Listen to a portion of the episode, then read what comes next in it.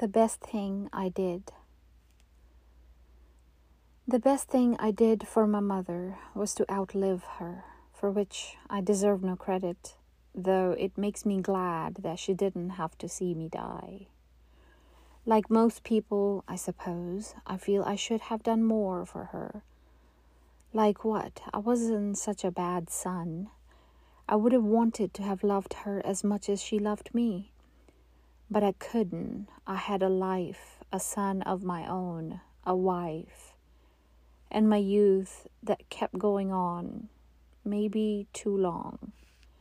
And now I love her more and more, so that perhaps when I die, our love will be the same, though I seriously doubt my heart can ever be as big as hers.